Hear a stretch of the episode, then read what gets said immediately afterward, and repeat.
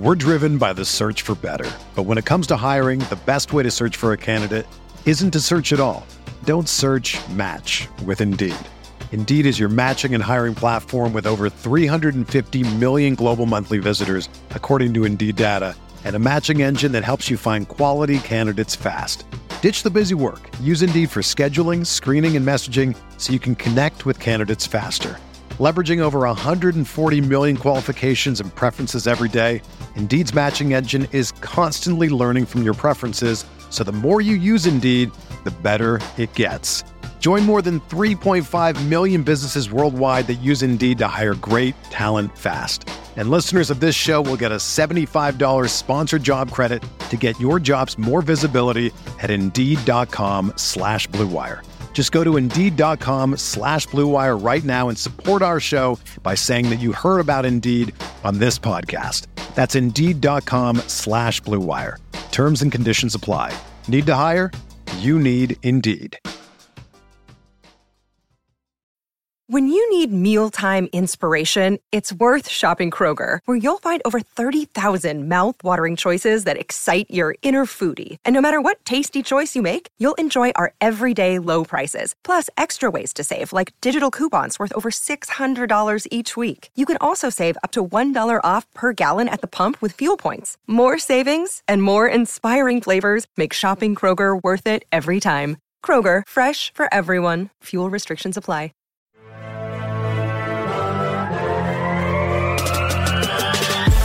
twenty minutes a day, three hundred sixty-five days a year. This is the Pack a Day Podcast.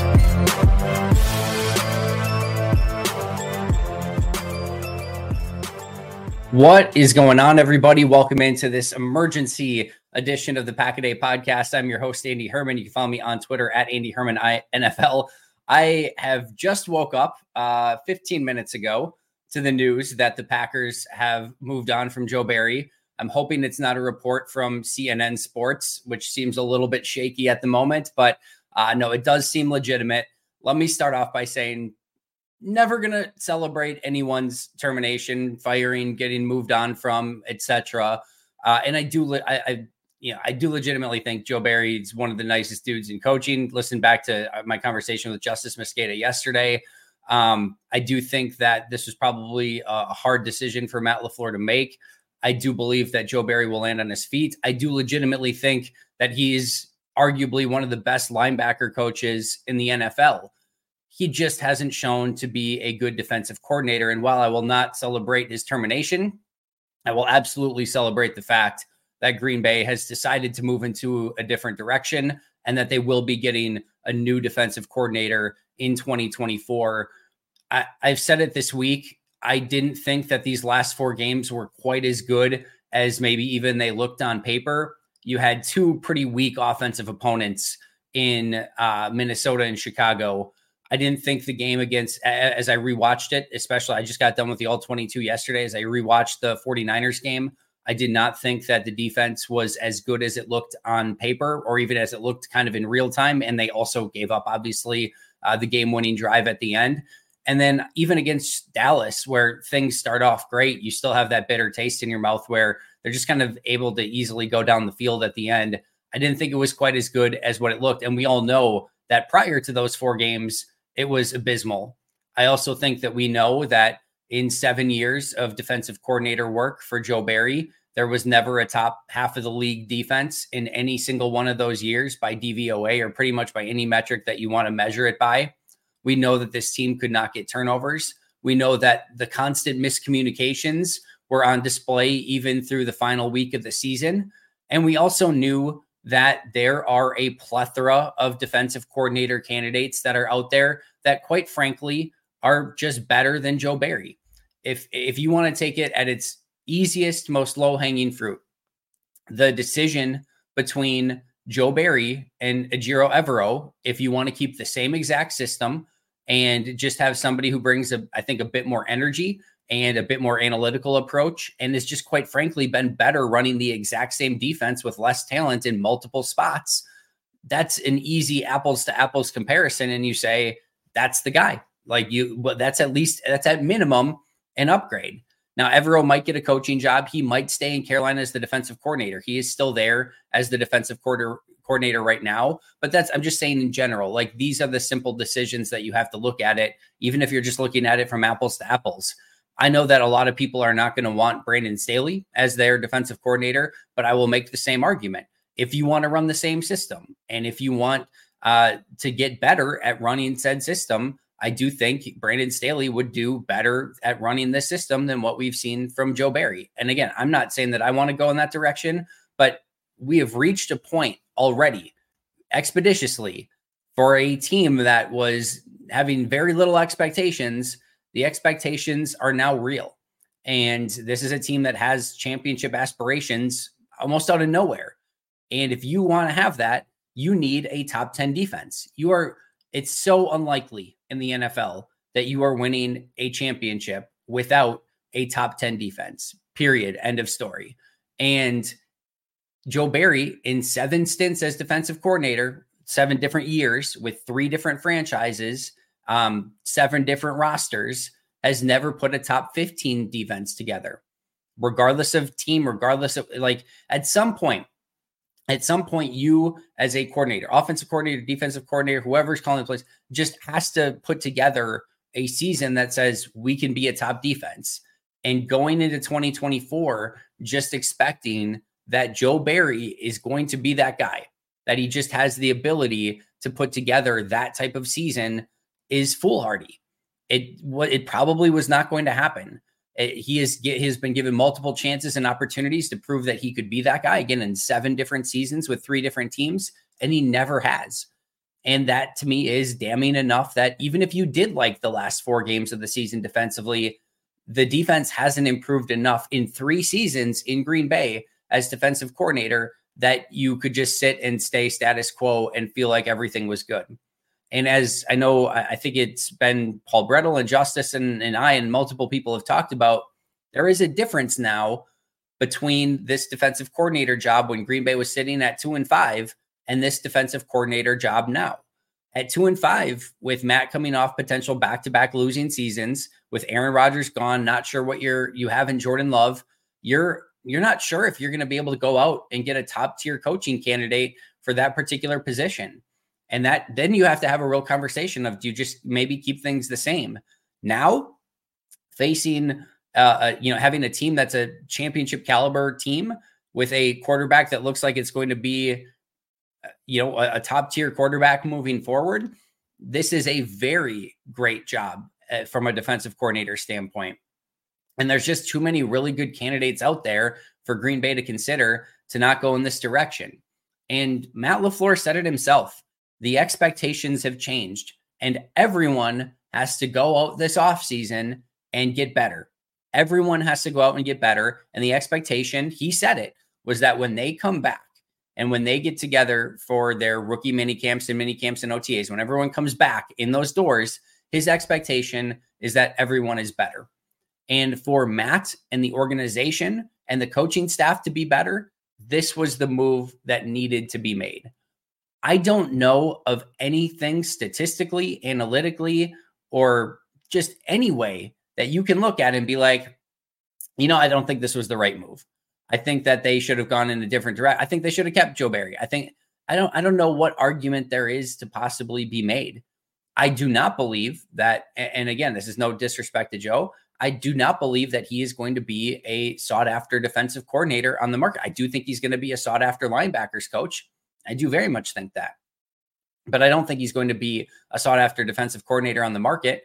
And meanwhile, there are multiple sought-after defensive coordinators on the market. So I will go over some of those candidates with you guys in just a moment.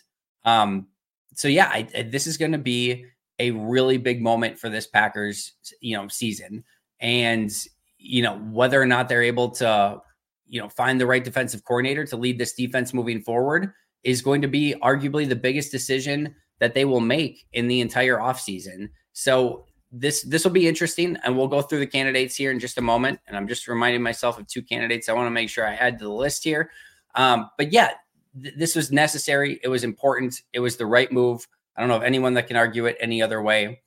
And yeah, let's let's look at some of those candidates, because I think that's that's the ones uh, to look at uh, and what you're where Green Bay could potentially go here. So these are not in any particular order. This a majority of this list is from uh, a podcast that I did, I don't know, maybe like a month ago, when I put together a list of twenty candidates. So let's just kind of go through these one on one. And then after I'm done with this, we'll go over some questions and some super chats and things like that.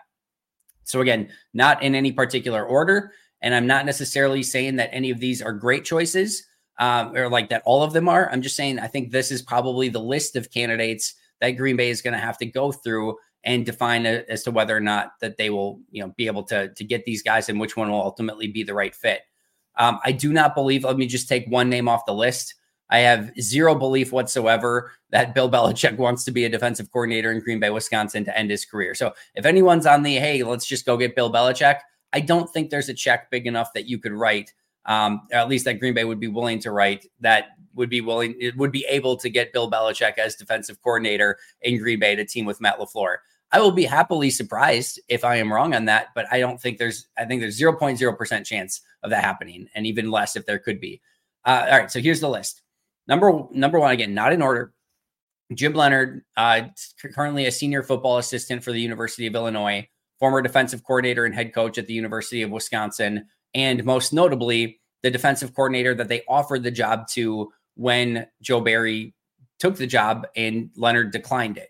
Um, the finalists in that situation were uh, Ejiro Evero, Jim Leonhard, and Joe Barry.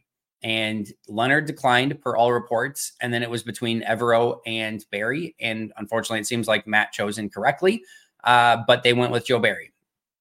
Jim Leonhard, I know, will, like, some people will immediately point to a few things. One, why are people stuck on Joe Barry? He was just a senior, or sorry, stuck on uh, Jim Leonhard. He was just a senior assistant at the University of Illinois. He got, you know, Green, or Wisconsin did not keep him as a head coach. He runs a Mike Pettine style of system.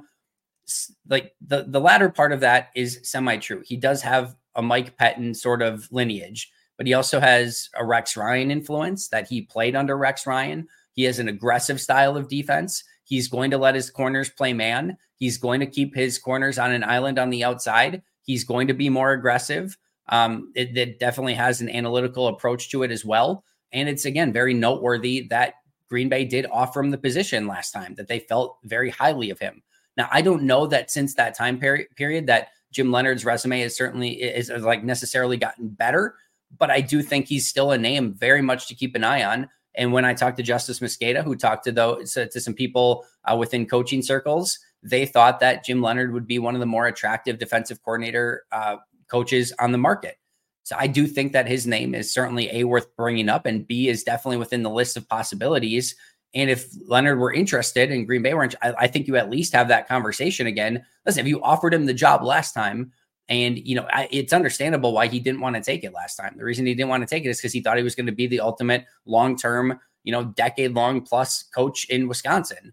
It just didn't work out that way. But I still think that his mix of his play in the N F L, his learning under Rex Ryan and Mike Pettine and other defensive minds as well, and then, um, you know, being a phenomenal defensive coordinator in college and ha- having some head coaching experience, I think that's a important trait. And one thing I'll just mention as well, and why this decision was so important, is Matt had to get involved in the defense, and that is, that cannot happen.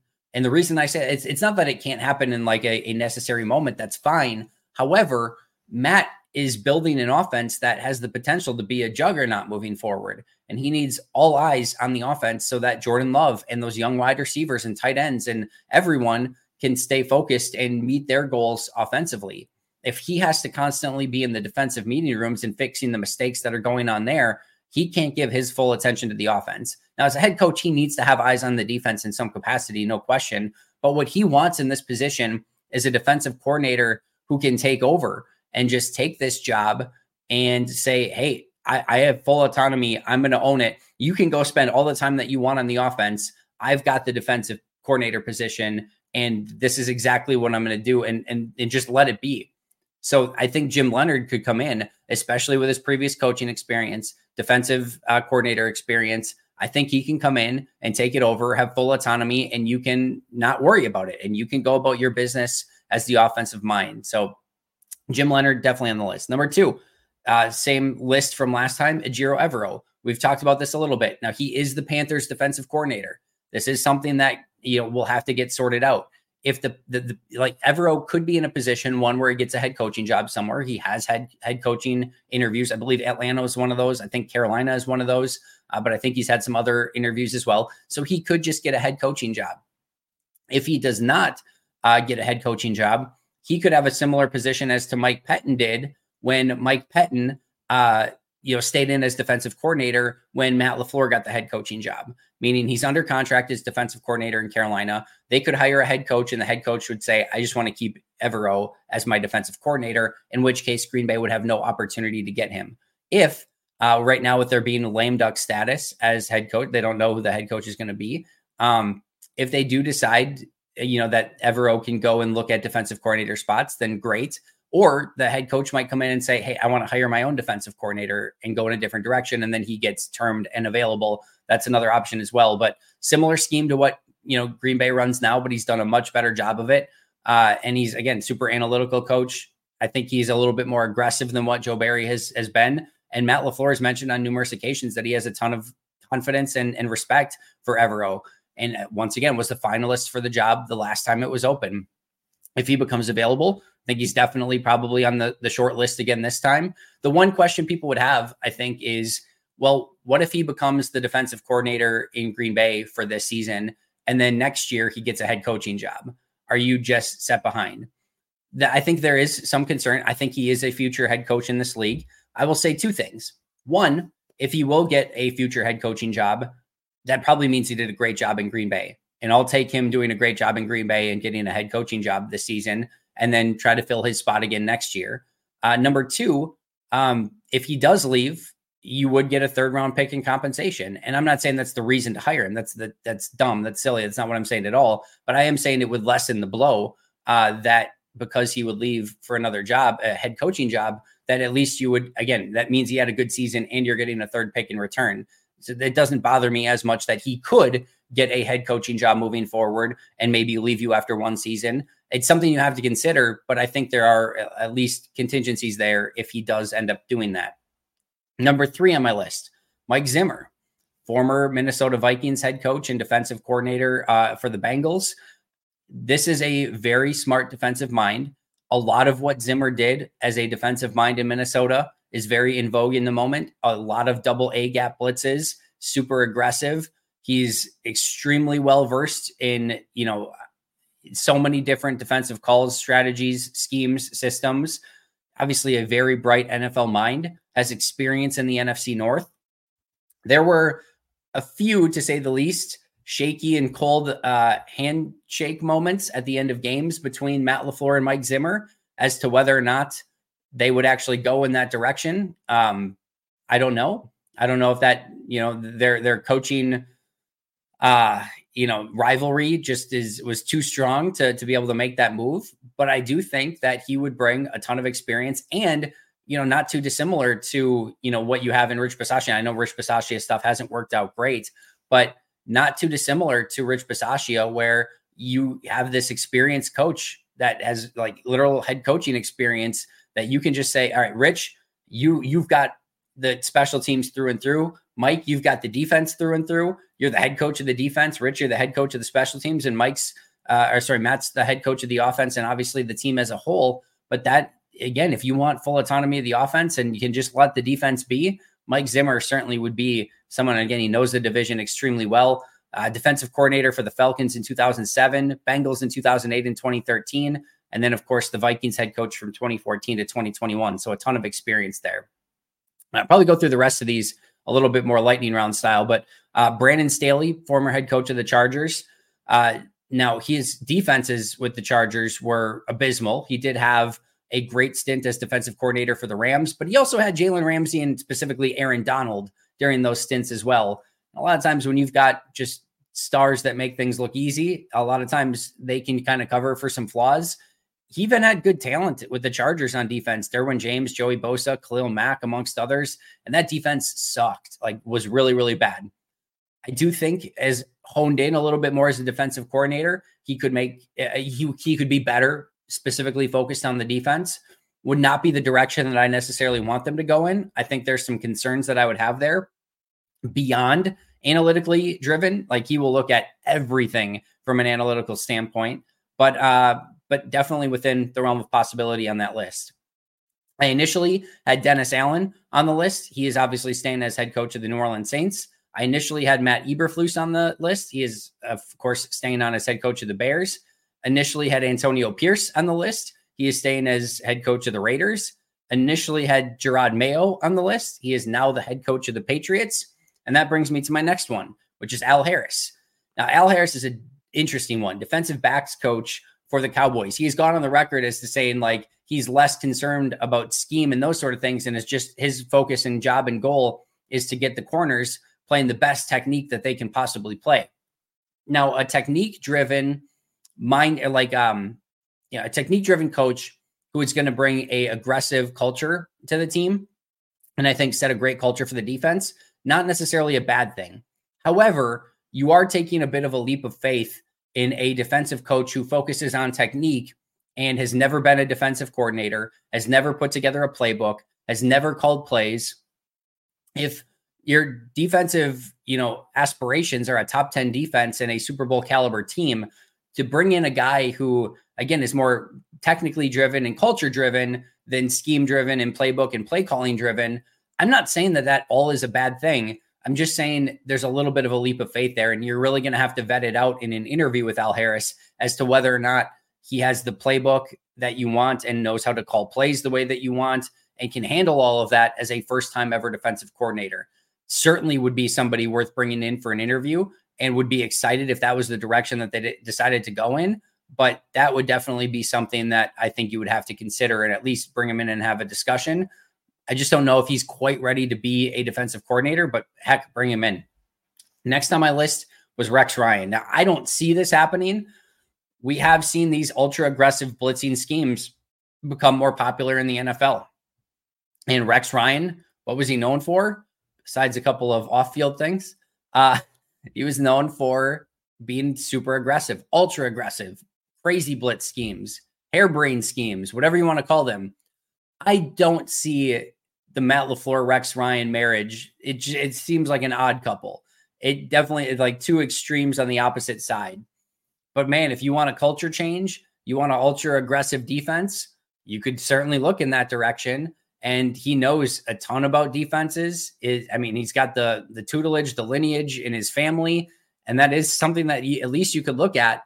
Again, I don't necessarily feel like Rex Ryan is, is has Packers written all over him. It just seems like a very odd fit, but stranger things have certainly happened.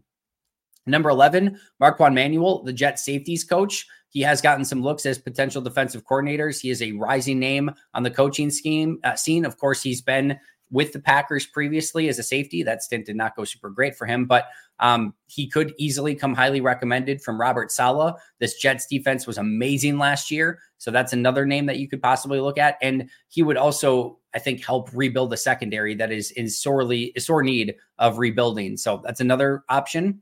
Jesse Minter, Michigan defensive coordinator. This might be a little bit tough if Jim Harbaugh gets the head coaching job at, with the Chargers, which it seems like is going to happen. And Minter might just get the head coaching job in Michigan, which in, in that case, that's just an, a, you're, it's a non-starter. The conversation is not happening.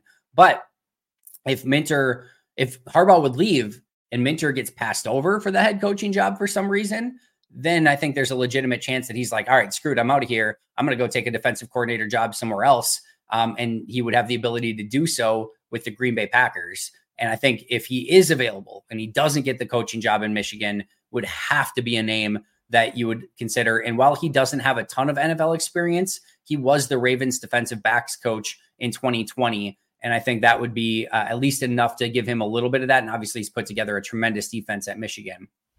Number thirteen, a name that I saw on uh, the, the chat here from numerous people, and that is Wink Martindale. Super aggressive coach, super, super aggressive coach. Did really well in New York, did really well in Baltimore before that. He has uh, seemingly, you know, I don't want to say like overstayed his welcome, but um, worn out his welcome where he's been in his last couple stints, where it was like almost like both sides were fine with moving on. I do think Wink wants a certain level of autonomy. And I, but I also think that Matt's willing to give that to him. And this is a, again, an ultra aggressive style of defense. He's really smart. He's been around for a while. He's put together multiple top defenses, and he is available. This would be someone that, in my opinion, you would at minimum have to interview if, uh, if, if he, you know, if obviously it's available and he's available. So at minimum, I think you should probably bring him in for an interview. Hey there. I'm sure you've heard a ton about daily fantasy sports, but I'm here to tell you that you've never experienced anything quite like Prize Picks. With basketball season here, you can now pick combo projections across football and basketball from the Specials League, a league created specifically for combo projections that includes two or more players from different sports or leagues. For example, LeBron James plus Travis Kelce at a ten point five combo of three points made plus receptions. Even more fun yet? Do you want to play alongside some of PrizePicks' favorite players like rapper Meek Mill and comedian Andrew Schultz? You can now find community plays under the promos tab of the app to view entries from some of the biggest names in the PrizePicks community each week. I've had so much fun making PrizePicks a part of my daily fantasy sports routine. They cover all of my favorite sports, have a ton of variety and different options to choose from, and the player choices are immense. I even had a fun J K. Scott selection the other day for the Chargers game. I recently had a big win on Saturday morning in a London game, and it just made the viewing experience so much more enjoyable. It's fun, it's exciting, it's easy, and there's a level of creativity and uniqueness about it that I really, really enjoy. So go to prizepicks.com slash packaday and use code packaday for a first deposit match up to one hundred dollars. That's prizepicks.com slash packaday using code packaday for a first deposit match up to one hundred dollars. Prize Picks, daily fantasy sports made easy. We're driven by the search for better. But when it comes to hiring, the best way to search for a candidate isn't to search at all. Don't search, match with Indeed. Indeed is your matching and hiring platform with over three hundred fifty million global monthly visitors, according to Indeed data, and a matching engine that helps you find quality candidates fast. Ditch the busy work. Use Indeed for scheduling, screening, and messaging so you can connect with candidates faster. Leveraging over one hundred forty million qualifications and preferences every day, Indeed's matching engine is constantly learning from your preferences, so the more you use Indeed, the better it gets. Join more than three point five million businesses worldwide that use Indeed to hire great talent fast. And listeners of this show will get a seventy-five dollars sponsored job credit to get your jobs more visibility at Indeed.com slash Blue Wire. Just go to Indeed.com slash Blue Wire right now and support our show by saying that you heard about Indeed on this podcast. That's Indeed.com slash Blue Wire. Terms and conditions apply. Need to hire? You need Indeed. Next is Chris Hewitt, Ravens secondary coach and passing game coordinator. Listen, all of these Ravens coordinators are, or like defensive assistants, are extremely popular at the moment because this Ravens defense is playing out of their damn mind. Um, he played, Chris Hewitt played with the Saints from ninety-seven and ninety-nine. He's been a Ravens coach since twenty twelve. This is another one that you would need to vet the playbook, the play calling, et cetera. But he's a top defensive assistant on one of the top defenses in the N F L. Of course, Mike McDonald's doing a tremendous job there, and he would potentially be a very popular name as well. Chris Harris, Titans cornerbacks coach and passing game coordinator, not the slot corner that has actually been on this podcast before. Uh, Chris Harris has been coaching since twenty thirteen under Mike Vrabel and John Fox, played for uh, seven years in the N F L. Titans defense has been mostly middle of the road. He's interviewed for defensive coordinator jobs in the past, and he's thought of as a rising coach. That's another possibility.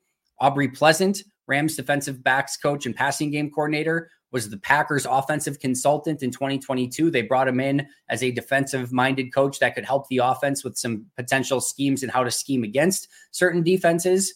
Was the Lions defensive backs coach and passing game coordinator in twenty-one and twenty-two, although was fired midseason by the Lions. Again, does have a little bit of that Packers connection there. Probably not the most inspiring hire, but definitely could be on the list as well. One that I really, really like is Anthony Weaver, associate head coach and defensive lines coach for the Ravens, was the Texans defensive coordinator in twenty twenty. So he does have some experience, has been a coach since twenty twelve, runs that Ravens defensive scheme, coached under both Rex Ryan and Wink Martindale, and would expect a very attacking and similar defense to what the Ravens are running right now. You've got Leslie Frazier, former Vikings head coach, Bills defensive coordinator from twenty seventeen to twenty twenty-two, although he was fired from that position. He uh, or I shouldn't say that. They didn't retain him going into twenty twenty-three. He was not fired, but they didn't retain him. But has been a coach under Marvin Lewis, Tony Dungy, and Sean McDermott. A lot of zone and cover two influences. Um, could be rejuvenated with a off season off and not coaching last year. Knows the N F C North, so that's a possibility. Uh, Patrick Graham was on my list initially. The Raiders, uh, excuse me, yeah, Raiders defensive coordinator. With them keeping Antonio Pierce, I expect them just to keep Patrick Graham, so he's probably a name off the list. The next was Dave Aranda, the Baylor head coach. It's a tough sell to get a head coach of Baylor to come be a defensive coordinator in Green Bay. I don't see that happening, but things have not gone great for Aranda and Baylor, and he's probably in a must-win season right now, so he could theoretically probably get a little bit more job security by coming to Green Bay. One of the issues with Aranda is he's never had any N F L coaching experience. He's been a defensive coordinator at Hawaii, Utah State, Wisconsin, and L S U, but has never, ever coached in the N F L in any capacity. Probably better as a defensive coordinator than a head coach, which is fine for Green Bay. Wisconsin's defense in twenty fifteen was the second best in the nation. In twenty sixteen, he had the fifth best defense with L S U. Um, but again, no N F L experience whatsoever. Two more. Uh, I don't think this is going to happen. I don't think he's going to become available. But if Sean McDermott were to come available, I think you'd uh, you'd very much be interested in bringing him in. The head coaching stint in Buffalo has has gone well, but obviously hasn't gotten over the hump. But as a defensive mind, he's uh, he's really bright. He's arguably a genius, and I think he would be the perfect guy to pair with Matt LaFleur and just have him take over the defense. So that would definitely be a name to keep an eye on. And then um, the other one, of course, is Mike Vrabel. It seems like Mike Vrabel will get a head coaching job. Even if he doesn't, it feels like it would be a one-year stint in Green Bay before he would get a head coaching job next year. Again, there's worse things that could happen, but um, it, it doesn't feel like he would necessarily just come and take a defensive coordinator job. But all, if all these coaching jobs all of a sudden get filled and Mike Vrabel is left without a job and he wants to coach this year, it's also not an impossibility. So I don't put it quite in that like Belichick era, uh, you know, area of like, it's just not going to happen. And of course, Matt coached under Mike Vrabel, so they have a connection there. They they coached together in, in Tennessee. I think he probably just gets a head coaching job somewhere, but those jobs are kind of getting fewer and fewer, especially as Harbaugh likely gets that Chargers job today. Um, I don't know. That's it's an interesting conversation to have, but he'd be a really great defensive coordinator hire. I just don't know how long you would get him for. So that's that's the list that I have. I'll just go through it one more time because I know some of you are getting here late. No, I do not believe that Bill Belichick is on the list, but the list: Jim Leonhard, Ejiro Evero, Mike Zimmer, Brandon Staley, uh, Al Harris, Rex Ryan, Marquand Manuel, Jesse Minter, Wink Martindale, Chris Hewitt, Chris Harris, Aubrey Pleasant, uh, Anthony Weaver, Leslie Frazier, Dave Aranda, Sean McDermott, if he becomes available, and Mike Vrabel. That is the list. So I don't know. What do you guys think? I'm watching your the chats, and I see a lot of Wink Martindale, Mike Vrabel, uh, some love for him there. Um, I don't. Jesse Corbin asked, "What about Jerry Gray?" It like it felt like Jerry Gray moving on to a different position almost felt mutual at the time. So I do not believe that Jerry Gray is on that list, um, but it's not impossible either. Maybe they. It, it felt more like Joe Barry and Jerry Gray didn't see eye to eye, and that's sort of like they both sides realized they needed to go in a different direction. Well, now that Joe Barry is gone, um, maybe I, I to me that that would be one of the most least inspiring hires. I was not super thrilled with how he did as defensive backs coach in Green Bay, if I'm being honest. So, and I don't think he was a great defensive coordinator before that. So, and I did not put uh, Jerry Jerry Gray on the list, but uh, I don't know if you want him. Sure, like you, that you could bring him in for an interview. Just don't see that. Uh, let's get to some super chats really quick. Uh, what if Matt Matt just can't pick them? I, I think what you mean here, Juan, is like his his resume of selecting coordinators has not exactly stood out. Um, you know, you've got this. The, he's on his third special teams coordinator. The last two, including Mo Drayton, have been an unmitigated nightmare. And for um, you know, for Rich Bisaccia, it, it hasn't exactly gone to plan so far. For defensive coordinator, I think he was shotgunned into Mike Pettine a little bit, but, and, and I think he probably felt pressure of like, if I say I want to go in a different direction, uh, maybe they're just not going to give me the head coaching job. So I think that probably was just the calculus there. And when, I don't know, maybe, and probably the right move at the time. And I think we all have to remember, I think everyone was excited that Joe, uh, excuse me, that Mike Pettine was being kept at the time. It just didn't work out. but then he selects Joe Barry, which has been an unmitigated nightmare. Offensive coordinator, Hackett's an interesting look back. It, and it's what's really hard with the offensive coordinators is to say what they even did in Green Bay. In the Hackett era, it was already like Matt LaFleur and, and Aaron Rodgers were at this sort of constant ebb, like, like back and forth of trying to like figure out whose offense they were going to run. And it, I, who knows, like, did the offensive coordinator even get much say between those two? Because Matt was trying to get as much of his stuff in. Aaron was trying to get as much of his stuff in. Like, who knows how much Hackett even had to do. And even once Aaron was gone, and it's been, um, yeah, obviously Stenovich, like, I, I can't look you in the eye and tell you this is what Stenovich has done well, or this is what Stenovich has not done well. It's Matt's offense. He's the play caller. I'm sure Steno's done good things. I'm sure he's helped out the offensive line room, but I can't tell you. And obviously Hackett's gone on to have a miserable experience since leaving Green Bay. His Denver stint went awful. His offensive coordinator job, now partially due to having Zach Wilson and uh, friends at quarterback this past year, but it did not go well last year. So yeah, his coordinator hires has been arguably one of the weakest parts of his coaching tenure so far. And that's what makes this defensive coordinator hire so insanely important for him. The other thing too is like, he's starting to pile up names at his coordinator position. Now, he couldn't do anything about Hackett leaving and taking a head coaching job, but this will, he's got two offensive coordinators. This will be his third defensive coordinator, and he's already on his third special teams coordinator. He's got eight different coordinators. Like, I know he's what this is going into his sixth year, but that's a lot of coordinators, to the point where, like, if you just keep firing these dudes, like, less and less coaches are going to want to come here, because it's just going to be like, oh, things don't go well, and you're just going to fire the coordinator. Now, he gave Joe Barry three seasons. Hackett left on his own volition. Steno's not going anywhere unless he gets a head coaching job or maybe an offensive coordinator job with play calling duties. So, you know, I don't know how big of an issue it is, but like, he definitely needs to get this one right. And yeah, he, his track record so far has not been great at hiring him. So this is a huge opportunity for him. Uh, Green Bay is a good option for coaches and free agents now. Uh, yeah, I agree. I mean, what team is not going, or what player and coach is not going to want to come to this team when they just put together this awesome season as the youngest team in football? The future is incredibly bright.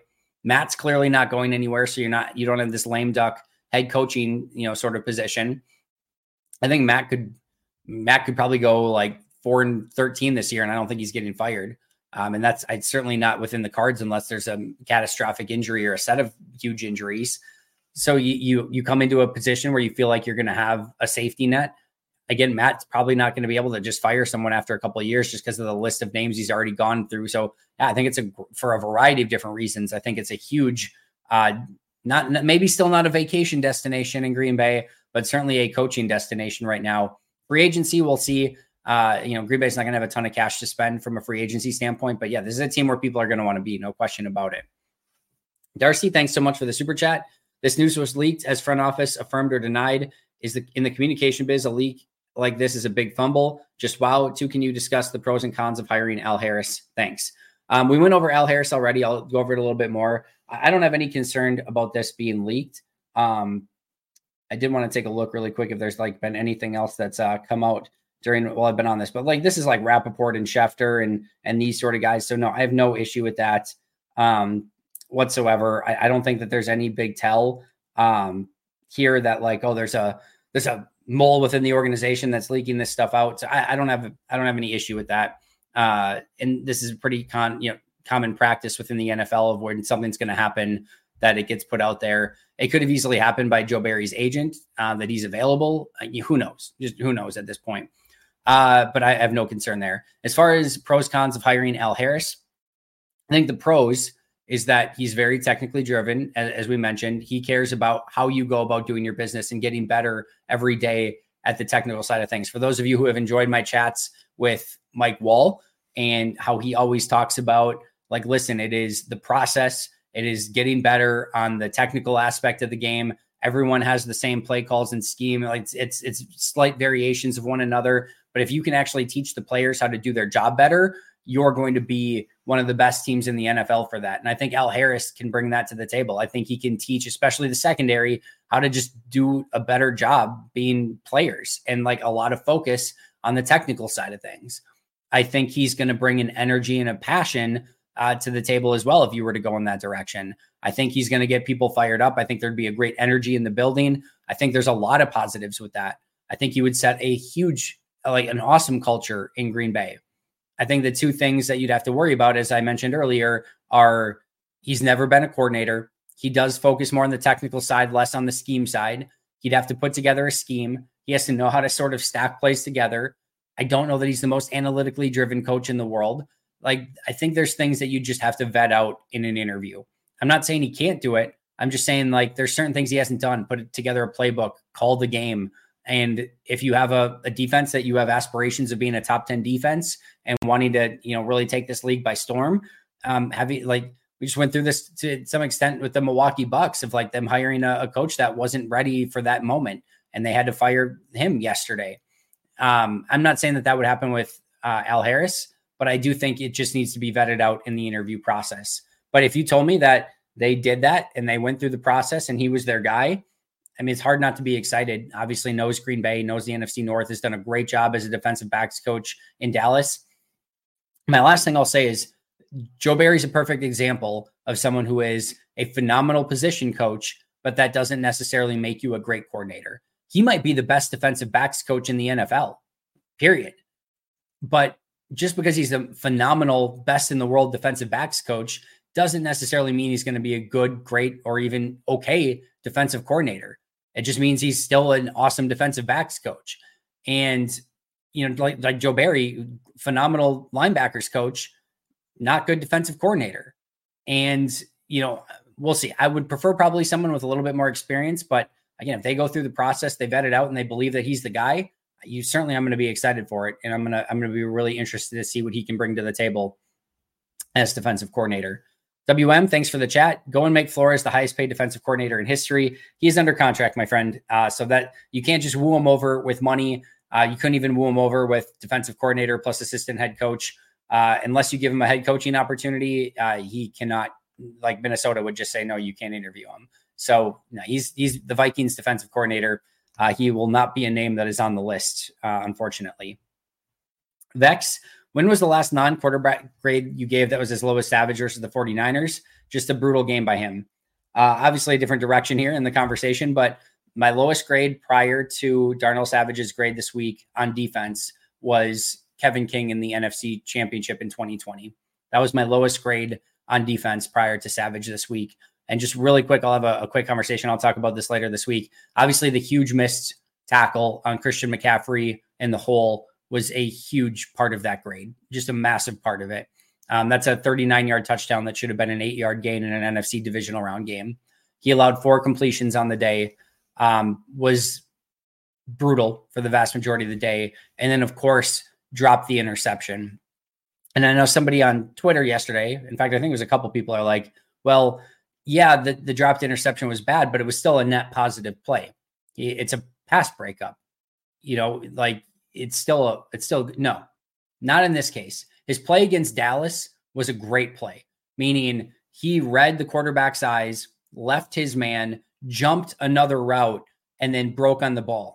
If he drops that one, it sucks and it's disappointing and it still takes points off the board. And it's certainly, you know, we could have the conversation, positive, negative, whatever. But he did a tremendous job of just putting himself in that position. And even though if he would have dropped that one, it was still an incredible play by him. In this situation, he's just chilling in his spot in his, his half of the field at deep safety. And he barely moves. And Brock Purdy just throws him the most routine pass that you would throw to your son, you know, son or kid or daughter in the backyard. And they would probably have caught it. He's just sitting there. It's there, and it's either a pick six or a huge return that sets the offense up in premium position. He did nothing to put himself in that position and instead just dropped the most routine would-be pick in the world. And to me, that is a net negative. Sorry, guys. That scared me. I'm sure that was, that'll be a fun gif. Um, but uh, yeah, so that to me um, is why that's a negative grade, is because he was set up uh, – in perfect spot. He did nothing to get there. And instead he just dropped a golden opportunity to change the game and probably just, you know, I'm not saying win the game right there. It would have been a challenge still the rest of the way, but it certainly affects the rest of the game moving forward. So that to me is why that was such a negative grade, because He was in position, didn't have to move or do anything aggressive, and just dropped a um, dropped a huge opportunity at it. To me, to me, just last thing on that, that's a turnover. That's akin to a fumble on offense, an interception on offense. You should have the ball, and now you don't have the ball. He turned the ball over. They gave him the football. They said, here, take this. We want you to return this for a touchdown. And he said, nah, I'm good. And it just fell harmlessly to the ground instead. That is a turnover by Darnell Savage, and that's why it grades as a negative in that situation. Ian, the defense would thrive in a four three base man scheme with Quay as a Sam linebacker. Zimmer would use him like an Anthony Barr-type blitz linebacker. I've said this over and over, and I'll say it here again. I do not care if it's four three or three four. You are using base defense on a bare minimum amount of plays in the N F L. Nickel is your scheme. Nickel is everyone's scheme. You are going to have two off-ball linebackers on the field eighty-five percent of the time. And even when you don't, a lot of times it's one off-ball linebacker on the field. It's not three. You are going to have four pass rushers on the field in some capacity, like eighty-five percent of the time. The the question here for the most part is, do you want your two edge players standing up? And this is obviously somewhat of an oversimplification, but do you want your two edge players standing up or do you want their hands in the dirt? I don't care. You're going to have two off-ball linebackers, two edge rushers, two interior defenders, and that's going to be your lineup in a three four or a four three because you're in nickel ninety-nine percent of the time. So I don't care if, if it's a four three or three four. I just really, really don't. That, sh- that to me does not go in the calculus as all, at all. The great news, I think, for Green Bay is if you did have a defensive coordinator that came in and said, we want to have our two, you know, edge players play defensive end, hand in the dirt. Rashawn Gary can do that, might be better at it, quite frankly. L V N can do that, might be better at it, quite frankly. Um, Enigbari becomes a little bit more of a, a question mark. Uh, Brenton Cox can do that. He can play that position. And I think Preston Smith can as well. So I don't see it being a huge issue if that's if they want their Um, edge player to put their hand in the dirt. I don't think you have to do like, well, we've run this specific scheme for a while, so we need to do the same thing. I don't think so. I think they have the versatility, but Quay's going to be an off-ball linebacker. Your edge rushers are going to be edge rushers. All your interior defensive linemen are going to stay interior defensive linemen. It's all the same stuff. It's just a slight di- variance in how you do it. So four three, three four does not matter to me. They just don't play enough base for it to really even become a part of the conversation. Uh, Michael, Andy, did you see Jaire's Instagram post? Is he out? I did, guys. This is uh cryptic season by like, I don't know, every player in the N F L. It felt to me like he was just being thankful for this past season in the N F L.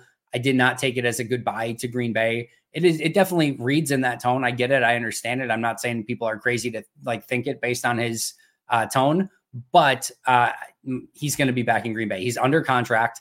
He's got a huge deal. It's tough to try, like, unless there's like something super cancerous about him being in the locker room um, and it's just toxic, they're not going to trade him. So, and he's not retiring. I certainly don't think he's retiring and stepping away from all that money. Now, he's an interesting dude. So like weirder things have happened in the N F L, but I, he's just going to be back is my opinion.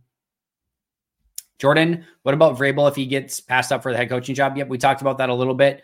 Uh, you would have to have some concern as to whether or not it's just a one-year stint because he probably gets a head coaching job next year if he doesn't this year.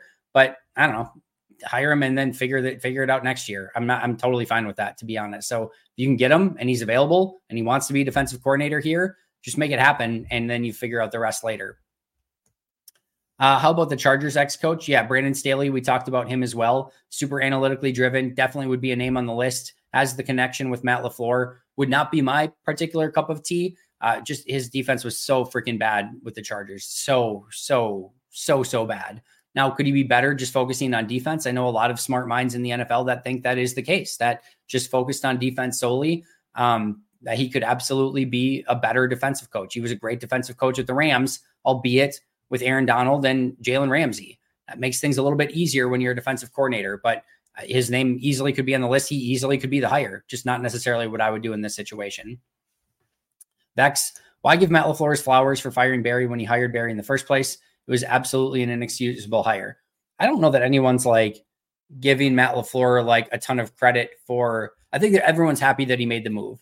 And I think they're, I don't know about giving him his flowers, but they're, they're understandably happy that he got to this decision that he did.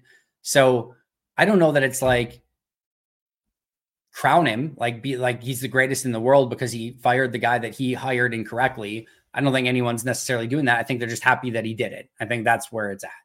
Um, I think Matt LaFleur can get his flowers for a variety of other things that he has done, and deservedly so. But this felt more like low-hanging fruit and the obvious decision, even if I think it was probably a hard decision for Matt. I guess it, it, it can't be that hard. It's Wednesday morning. The season just ended on Saturday, and Joe's gone. He didn't exactly take a lot of time to deliberate here, but he made the right move. And to some extent, you do get credit for making the right move.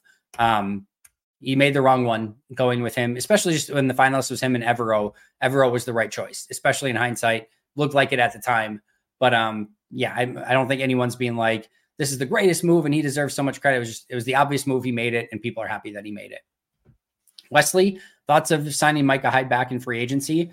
Um, I, I mean, I'm certainly fine with it. He'd be a great leader in the secondary, would bring a, certainly a, a ball ha- hawking um, skill to the defense.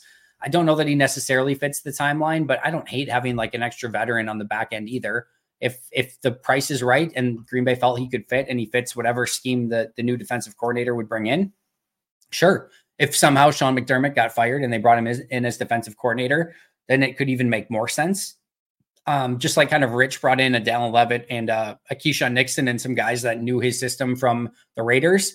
Uh, whatever defensive coordinator comes in, maybe bringing in a guy or two that knows that system that can help some of the other players would make sense. Uh, but yeah, I, I certainly within the realm of possibility. Price is probably the big thing there. Joshua, can you level with me here? Does a defensive coordinator make a real difference compared to an offensive coordinator, play caller? Defensive coordinators basically pick a scheme and that's it. Players are what we need. This doesn't move the needle. Uh, Josh, there's part of what you're saying that's true, that players are what the Packers need. If you, if the question is, if the question is what's more important to the Packers this season, their new defensive coordinator or all of the free agent money and draft picks that they're going to spend on defense, I would probably rather them get the players right. I, I agree with you to some extent, but defensive coordinator absolutely matters. The scheme they install, the aggressiveness in which you play with, um, and how you best utilize those players on your roster all go into that. It's the same thing. Like, look at Matt, what Matt did as an offensive coordinator for Jordan, those, or sorry, for Aaron, those first couple of years where he was really becoming stagnant. And then he wins, you know, he, in twenty twenty or twenty nineteen, they have a great year. And then he wins two back-to-back M V Ps and sets up an offense for Aaron that he can go out and have tremendous success in. That mattered. Um, same thing for the, the offense that Matt put together for Jordan this year. That mattered. Like, you have to blend players and coaches. And by the way, this is on Goody as well. Like, he needs to now, I think, do a little bit of a better job of matching the talent that his team needs to what defensive coordinator is coming in. If they want to bring an ultra aggressive approach to defense, that all sounds well and good, but you better have the players that A, can get home on a blitz. Green Bay got beat multiple times on aggressive blitzes against San Fran, and partly due to the players up front not being able to get home with the blitz. So you better, A, bring in players that are going to be able to get there, and B, players on the back end that can communicate effectively, because Anthony Johnson Junior seems like he's not in the right spot one time when you're blitzing and it leads to a touchdown. And, you know, and other times they're not holding up in coverage in those situations. So it it does, it, it's super important that you get the right players, but it's super important that you match scheme with the talent that you have on your team. So yes, I absolutely believe defensive coordinator makes a real legitimate difference. And I do believe that this is a huge hire for Green Bay coming up. Maybe Jesse Minter, uh, Michigan offensive coordinator from the Ravens tree. Yep, he was on my list. Again, he might just get the, the Michigan head coaching job, so that could be a problem. Uh, but if he doesn't and he is available, definitely should be a top name on the list. No question about it. All right. Uh, Unreal says coaching matters tremendously. Savage looked like an all-pro under Pettine. Good coaches maximize their players' strengths and hide their weaknesses by tweaking schemes based on each team's personnel. Agree with most of that. Don't think he was an all-pro in twenty twenty. He had his best season in twenty twenty, unquestionably, and did not play as well under Joe Barry.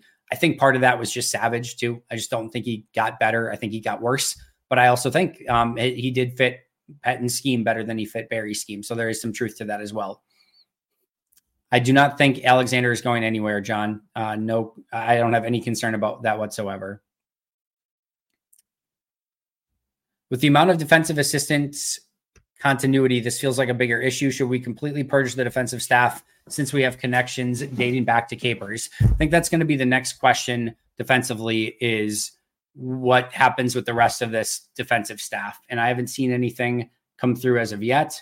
Um, but yeah, um, we'll see if, if other coaches get let go. My guess is there is some cleaning of the house on defense as a, a total, but they probably wait to hire the defensive coordinator first. And then the defensive coordinator decides if there's any assistants that he wants to keep. But in my opinion, that should be the defensive coordinator's job. If, if Matt wants to give full autonomy to this defensive coordinator that he's hiring and give them complete control of the defense, then he needs to have complete control of who he's hiring and his guys that he feels comfortable with that can coach his specific scheme. So if he wants to come in and keep uh, Olivadotti or keep a Jerry Montgomery or keep, you know, uh, Greg Williams or any of those guys, that's fine. That's, that's totally fine. Uh, Ryan Downard, et cetera. That's great. And Matt might speak highly of a couple of those guys and say, hey, I really think that you should keep Ryan Downard. He's a, he's a great defensive mind, whatever. But it should be that defensive coordinator's choice as to who he wants to keep and who he wants to let go, assuming Matt does want to give that coordinator full autonomy of the defense. If that's what you want, then give him full autonomy of the defense and let him make those decisions. Another day is here, and you're ready for it. What to wear? Check. Breakfast, lunch, and dinner? Check.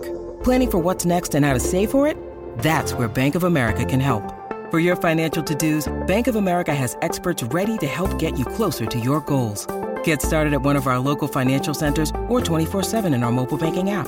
Find a location near you at bankofamerica.com slash talk to us. What would you like the power to do? Mobile banking requires downloading the app and is only available for select devices. Message and data rates may apply. Bank of America N A, member F D I C. Uh, Master Assassin says, uh, just got here. I hope we look at Baltimore's assistants. Maybe give Minter a look. And if he's is enjoying Jim at, uh, yeah, at L A. That's the other thing for Minter too, I guess I should have mentioned. Not only could he be the Michigan head coach? If Jim Harbaugh gets a coach, he could join as defensive coordinator in that position, which he would probably prefer uh, having that continuity too. So getting Minter in Green Bay might be a, a tough ask. Smuderino, sorry if I missed, but Staley, talking heads I like at The Athletic say he's a generational defensive mind, simply got overwhelmed as a head coach with the Chargers. Yeah, we talked about Staley on a couple different occasions.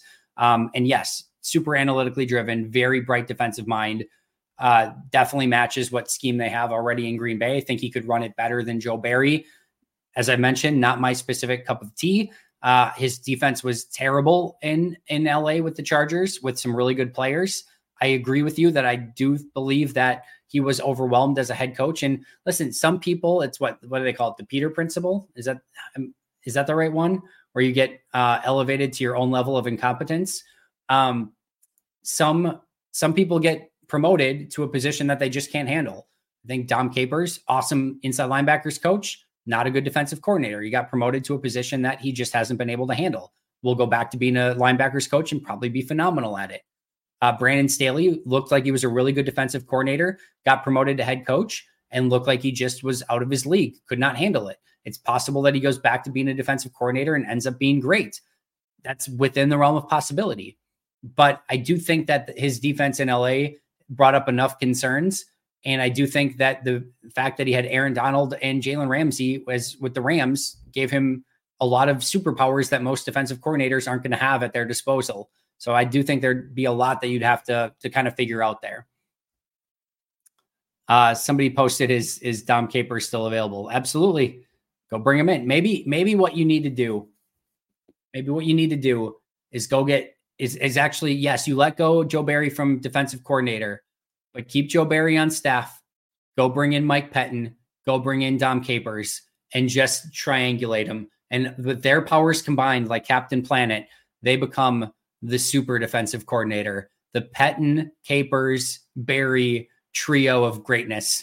Like they just come in and they come together, and with their powers combined, uh, it's like Voltron. And you're just unstoppable from that point forward. So I think clearly that's probably the best way to go.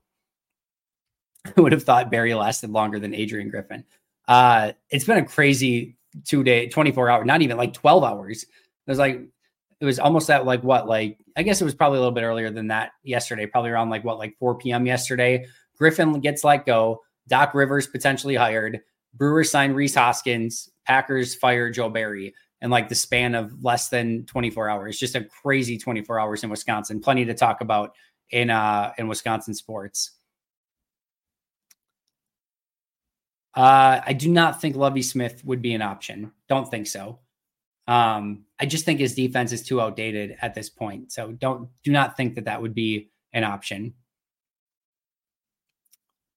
All right. Anyone else? Did I miss any super chats? Oh, what about Rex Ryan? Uh, Toby, I did. Uh, I did talk about him as a potential option. It doesn't feel like that's the the Green Bay type, like that his coaching style necessarily fits in Green Bay, but. Listen, he's been a head coach. He's been a successful defensive coordinator. The more aggressive blitzing types are certainly very popular at the moment. He lives and dies by an aggressive, aggressive blitzing style of defense. He is a coach that wears out his welcome pretty quickly. Everyone loves him for a, a few seasons, and then everyone's like, all right, I think I'm ready for this shtick to be done. Uh, but yeah, it, he was a name that was on my list. For those of you who are just joining again, names on my list: Jim Leonhard, Ejiro Evero, Mike Zimmer, Brandon Staley, Al Harris, Rex Ryan, Marquand Manuel, Jesse Minter, Wink Martindale, Chris Hewitt, Chris Harris, Aubrey Pleasant, Anthony Weaver, Leslie Frazier, Dave Aranda, Sean McDermott if he gets fired, and Mike Vrabel. That's, that to me is the list. Um, I know some people have said like Johnny Holland, the, the linebackers coach for the 49ers, former Packers linebacker, could be another name potentially as well. Um, uh, Grant, I don't know. And I, or a Giant, I should say. Great. Great screen name there, buddy. We need someone bald. Uh, sure. Oh, and look at this. Look at this perfect timing for Jay Zimmerman. What about Johnny Holland? Could be another name on the list. I, when I went through it originally, uh, didn't didn't think that that would necessarily be the case, but um, he could be a name to keep an eye on. Fernando Evero would be dope. His Broncos defense was sick. Quite surprised he wasn't retained. Uh, yeah, again, he is still the defensive coordinator in Carolina right now, so they don't have a head coach there. Uh, he also could, he's getting head coaching interviews, so he could get a head coaching job. So that's within the realm of possibility as well. But uh, if he does become available, would definitely be a name that I would expect to see on, on their actual list. Yeah. I mean, I'm sure there's a variety of defensive coaches. Obviously Georgia's defense has been insane. So if they want to look at Glenn Schumann, um, a lot of those guys, if they're in really good spots, just don't necessarily want to leave because they are in such good spots and the job security is pretty tight. But Um, listen, if, if he would be interested, absolutely. I think that'd be a, at least a phone call that you would potentially want to make. Where the Green Bay Packers, it's going to be some position coach we've never heard of or a guy that's been around the league and been trashed. I don't think that's true. Uh, Dom Capers was a extremely well-experienced defensive coordinator, one of the top defensive minds at his time, and um, that was a huge hire. Mike Pettine was one of the top defensive coordinator uh, candidates at the time when they got him. And you have to remember the Joe Barry situation was only because they were an N F C championship team and had to wait till all the defensive coordinators were picked over. And then they were deciding still between Jim Leonhard, who was a top candidate, and they offered Jim Leonhard and he just said no. So I think that the last three, you know, coordinators that they offered, um, Capers, Pettine, and, and Leonhard were all top defensive coordinator candidates at the time. It just so happened that Leonhard said no, and they hadn't, they kind of got left on the scrap heap at the end of the last one. So I don't necessarily agree with that, your mother. Um, but, uh, we'll see, we'll see what happens.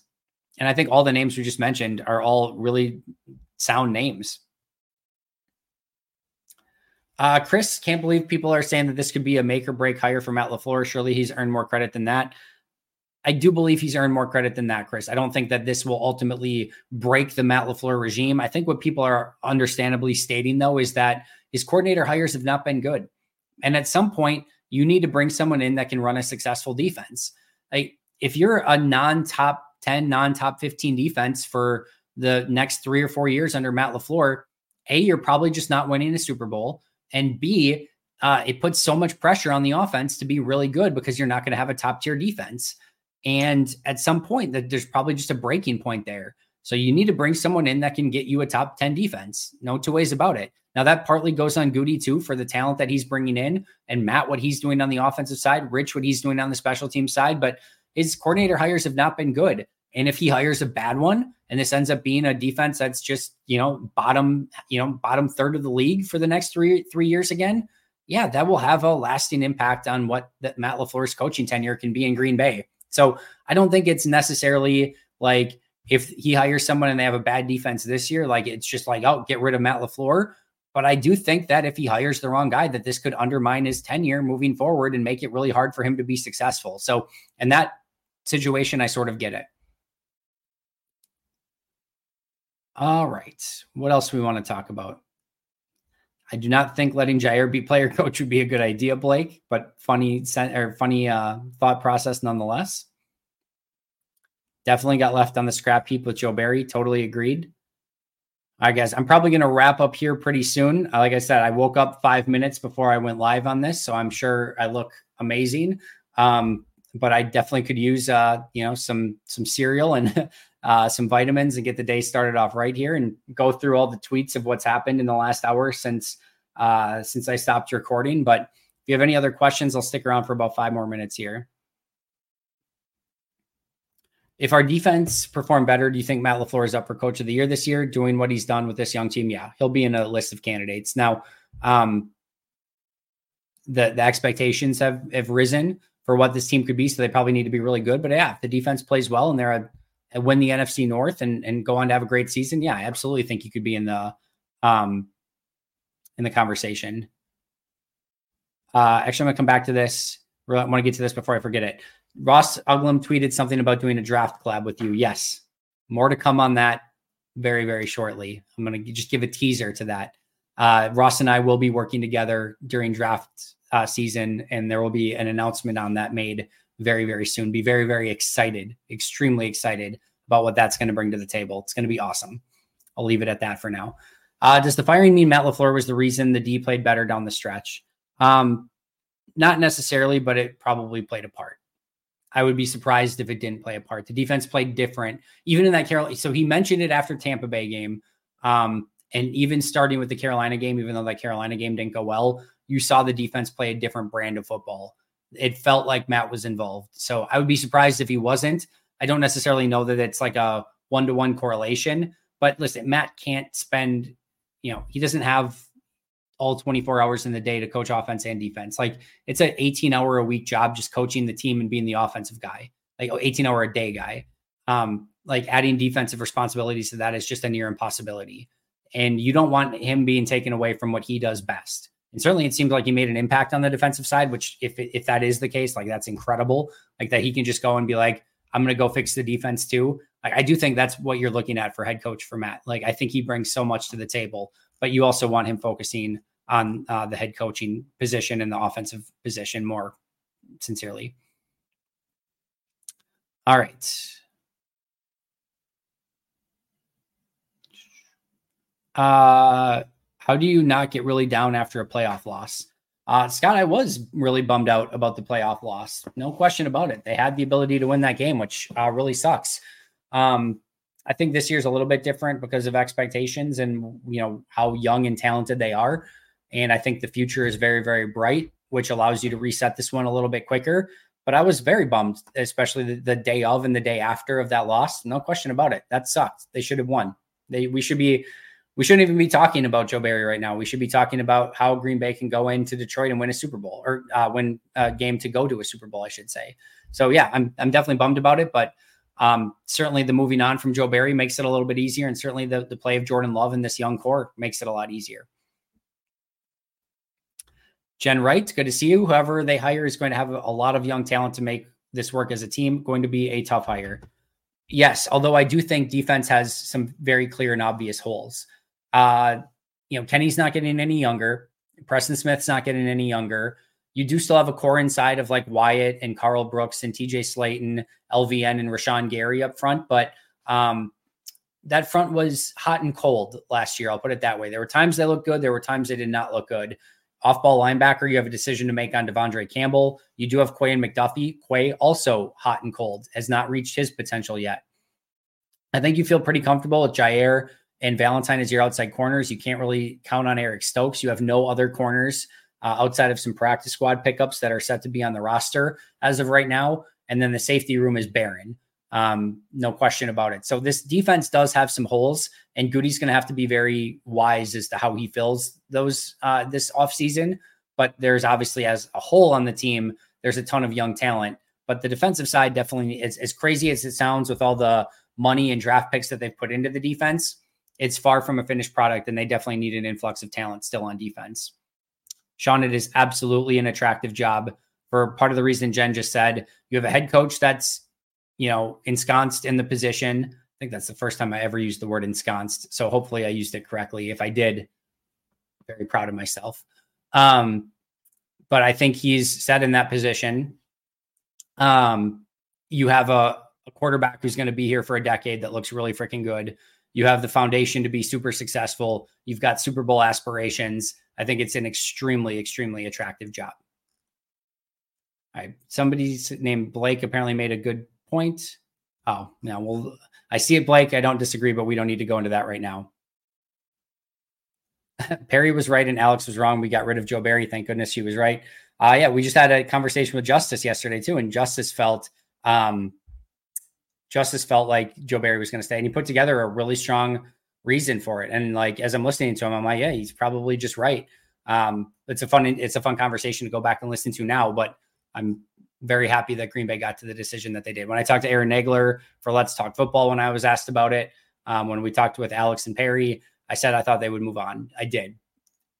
It it was slightly telling to me in the press conference two things. One, it's funny that when he's asked about, he wasn't directly asked about Joe Barry, he sort of put up this force field of not talking about it. But when he was sort of indirectly asked about it, he was like, I have, I'm not ready to, you know, dive into any long-term decisions or things like that. And then when I asked him about Tom Clements, he's like, we'd be stupid not to keep that guy, and just, and then spoke glowingly for three minutes of Tom Clements. So clearly he had some coordinator or coaching, you know, staff members that he was very ready to know, you know, to be able to know that he wanted back. The fact that he was not ready to know about Joe Barry was almost telling in and of itself. It, I heard rumblings and I didn't have anything concrete enough to like report it out or anything, but I did hear some stuff where like, everyone in the build, or not everyone, but there were those in the building that were ready to move on from Joe Barry uh, around the time of the Carolina Panthers game, and that it was almost like a foregone conclusion. The question was going to be like, did those last four games games change the calculus at all? I didn't think that it would, especially as after I went back and watched the tape on it. So I did feel like this was probably going to be the decision that they reached, but I did, I certainly didn't have a great, a great confidence in it, especially when I found out from Matt Schneidman um, that he was still under contract. So I'm just, uh, again, Matt made the right choice. There's no two ways about it. Uh, yet we keep the same position coach. We don't know that yet, Juan. We don't, we don't know that. They could absolutely change some, some position coaches. Also, like, it's not, it's not the worst thing in the world. It's not, um, the, the, the defensive coordinator is really tasked with coaching a scheme and calling the plays and sort of having autonomy of the defense as a whole. The position coaches are coaching technique of how to win. Now, you do have to be on the same page. You can't have, it felt like Joe Barry and Jerry Gray were not on the same page as to how Joe Barry and Jerry Gray wanted the defensive backs to play within that defense. And that makes things hard. So you do have to make sure that everyone's on the same page and aligned, but it, it also doesn't have to necessarily be, um, you know, you can make it work in a variety of ways. But as I mentioned earlier, it should be the defensive coordinator's decision as to who he wants to keep on the defensive staff. And we don't know for sure yet what's going to happen there. And Jen, I agree. I think Ja was just being more thankful than anything else. Don't think he was trolling.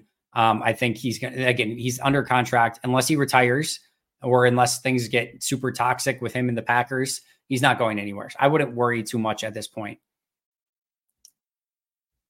I uh, do hope whoever we keep keeps Ryan Downard. He has worked wonders with a ragtag tag group of safeties. Uh, I mean, he seems like a good coach. I mean, this is the really hard thing for, it should be all of us. I mean, I cover the team literally three hundred sixty-five days a year.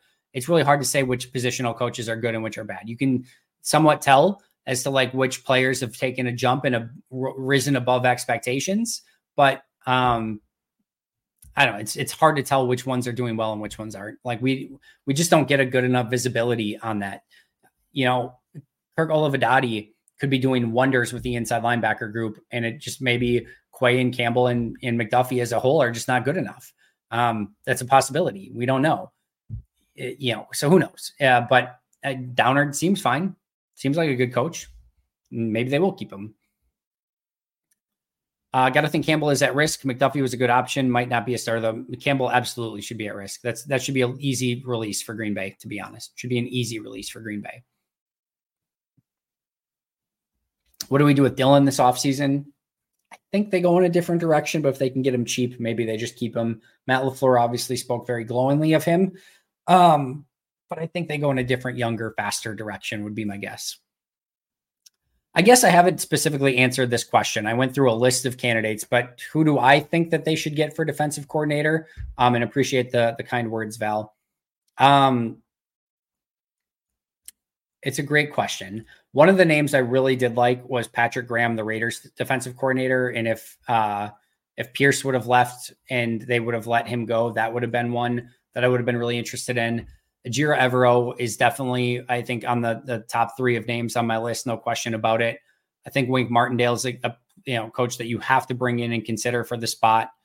Um, and I do still really kind of like the idea of uh, Jim Leonhard as well. I know that there's some people that are just all the way off the Jim Leonhard train. I don't totally understand it, um, but he's a name that I still think makes some sense. I don't know. I think there. It's interesting that I think there are a lot of very good options and a lot of improve, like clear and obvious improvements over Joe Barry, but maybe not like the one clear standout option. Vrabel would be amazing if they could make that happen. Um, again, Sean McDermott would be my first choice if he actually becomes available. I don't think he's going to. I think he's going to stay head coach in Buffalo, but if they decide to move on, that would probably become my my first choice. But I, I really think the good news is, is there's like ten candidates that if they hired, it would be a, a pretty sizable improvement over what Joe Barry brought to the table. So I'm not, I don't have like a huge horse in the race at this point. And I will tell you as well, I'll go through a deeper dive, especially as we start getting like confirmations of who they're interviewing. Like if we today get like a confirmation that they're going to interview, you know, Chris Hewitt, Ravens secondary coach, as uh, a potential candidate, we'll do a much deeper dive into Chris Hewitt at that point. And I'm sure some of those will be, um, you know, talked about a little bit more as time goes on. I'll be here all day. Get some coffee. Hey, if I'm here all day, Jen, I'm happy to be here all day. All right. Uh, unreal. To me, the team is built to play an aggressive, fast style of defense, and Barry's scheme didn't fit that style of play. I'd prefer an aggressive scheme. I'll say this, and maybe this is a, a perfect spot to end. three four four three doesn't matter, and scheme only matters as much as you have the right players to play the scheme and you run the scheme the right way. What I mean by that is there is no perfect scheme in the N F L. Green Bay tore up Brian Flores' aggressive tacking scheme in their last game this season.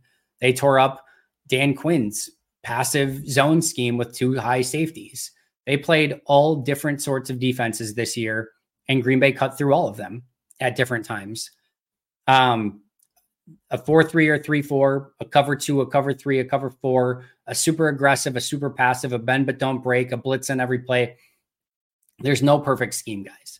There's there's not going to be like, if if there were, everyone would be running the same damn thing. You're not going to just bring in, oh, they got they got somebody who can run Brian Flores' scheme. That's great. That's fun. And there'll be exciting plays that come from that. There'll be a lot of huge plays that they give up because of that.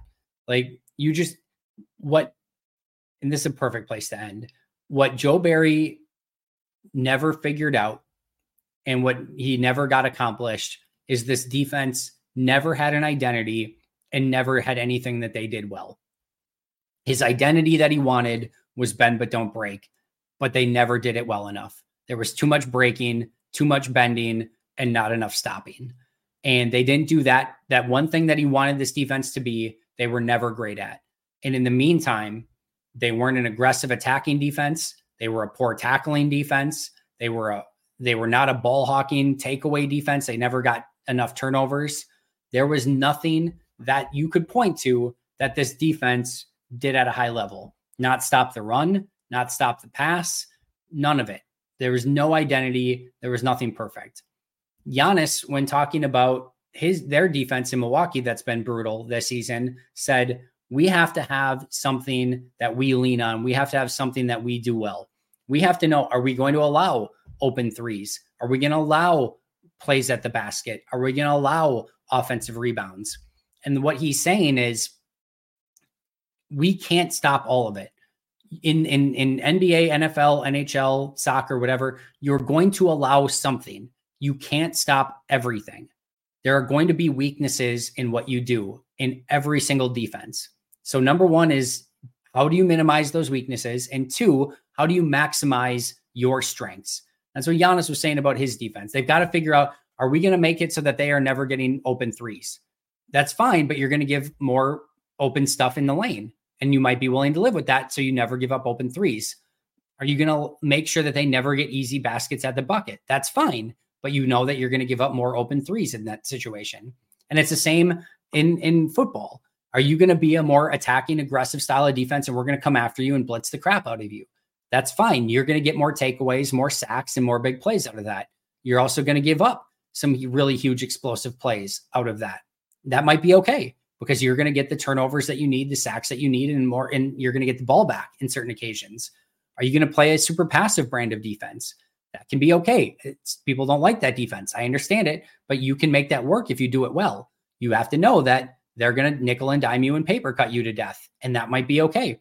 If you can have a really great red zone defense and you can take away the ball better in that process, get interceptions, force holding penalties, get sacks, and make them work eighty-five yard, you know, eighty yards down the field on fifteen play drives, and then hopefully hold them to a field goal. You can win that way, but you better be good at it. And right now in Milwaukee, they're not good at any of it. They're giving open threes, transition layups, transition dunks, uh, offensive rebounds. They suck at all of it. And that's what Giannis is saying. We have to figure out something we can be great at. This Packers defense, whoever they hire, has to find something that they can be great at. And then whatever that weakness is off of that, they need to find a way as best they can to minimize it. Joe never had that. There was never anything that they were great at. There was never a strength, and there were far too many weaknesses. Adrian Griffin in Milwaukee never had that. Never a strength, all the weaknesses in the world. It got Griffin fired yesterday. It got Joe Barry fired today. This next, next defensive coordinator has to have a scheme that fits the personnel, that makes sure they maximizes their strengths. Justice and I were talking about it yesterday. Their strengths arguably were at outside corner. Valentine was having a solid season, and Jaire can cover anyone, but they played a lot of cover three, cover four, where they're just backing up and playing their zone. And same in what you're asking in that situation is for everything to get funneled to the middle. And now teams are attacking the Packers in the middle of the field, which you're attacking guys like Quay Walker, Devondre Campbell, Isaiah McDuffie, Keyshawn Nixon, Rudy Ford, Darnell Savage, um, Jonathan Owens, Anthony Johnson Junior That's who you're attacking in the middle of the field. Who do you want them to throw at? Those guys or Carrington Valentine and Jaire Alexander? I want them to throw at Carrington Valentine and Jaire Alexander. I would rather have that than throw at guys in the middle of the field. You need to flood the middle of the field, and you need to make sure that your, your run defense is sound in the middle of the field. And you need to make, and if you need to put Carrington and Ja on an island outside a little bit more and force them to throw long and outside, fine. I trust Valentine and Ja more than I trust the interior players in pass defense, but that's not what Joe Barry did. He made it so that it made it more advantageous to throw to the middle of the field against the Packers' weakest coverage players. That's just a, It's just the wrong mindset for the wrong team. It never fit. The puzzle piece never made sense based on what he was trying to do in Green Bay. And now Green Bay got rid of it, but it's important that they find the right guy to fill that spot moving forward. Guys, we have had almost a thousand people in this chat for the past hour. Like I said, I woke up about five, ten minutes before this all happened. So I am going to get out of here. Um, I'm excited to talk about this today later with Sam Munson. That, that podcast will be up uh, tomorrow. Maybe I'll post a little bit early. We'll see, but I'll, I'll, obviously this one's up on YouTube. For those who didn't catch the whole thing, probably post this on the audio channel as well. Huge day for Green Bay. They move on from Joe Barry. It's the right move. We will talk a lot about defensive coordinator candidates moving forward, and it should be a, a very exciting offseason. And this is just the start of it. It's going to do it for me today, guys. I appreciate you a ton. This was a really, really fun chat. Hope you guys uh, enjoyed it. I will see you guys very, very soon. You guys know, oh, we got a quick super chat. Uh, Fenrir, I think they need to look at how the offense did. Packers offense was always great at long passes, but that has limits. They developed running and short passes and carved up every N F L defense. Um, yeah, I think there's a lot of synergy there. And that's why I think Matt probably wanted to get involved in the defense. That's why they brought in a defensive-minded coach in Aubrey Pleasant to help the offense last year. You have to know what other offenses are doing well to have a good defense. You have to know what other defenses are doing well to have a good offense. So absolutely, I think they'll be on top of that. And Matt's going to be, I think, very surgical in his approach to finding this defensive coordinator. Like I was saying, guys, appreciate you a ton. Uh, I'll be back covering this uh, defensive coordinator opening all freaking week. It should be a ton of fun. Appreciate you guys. I will see you soon. But until next time, and as always, go Pack Go.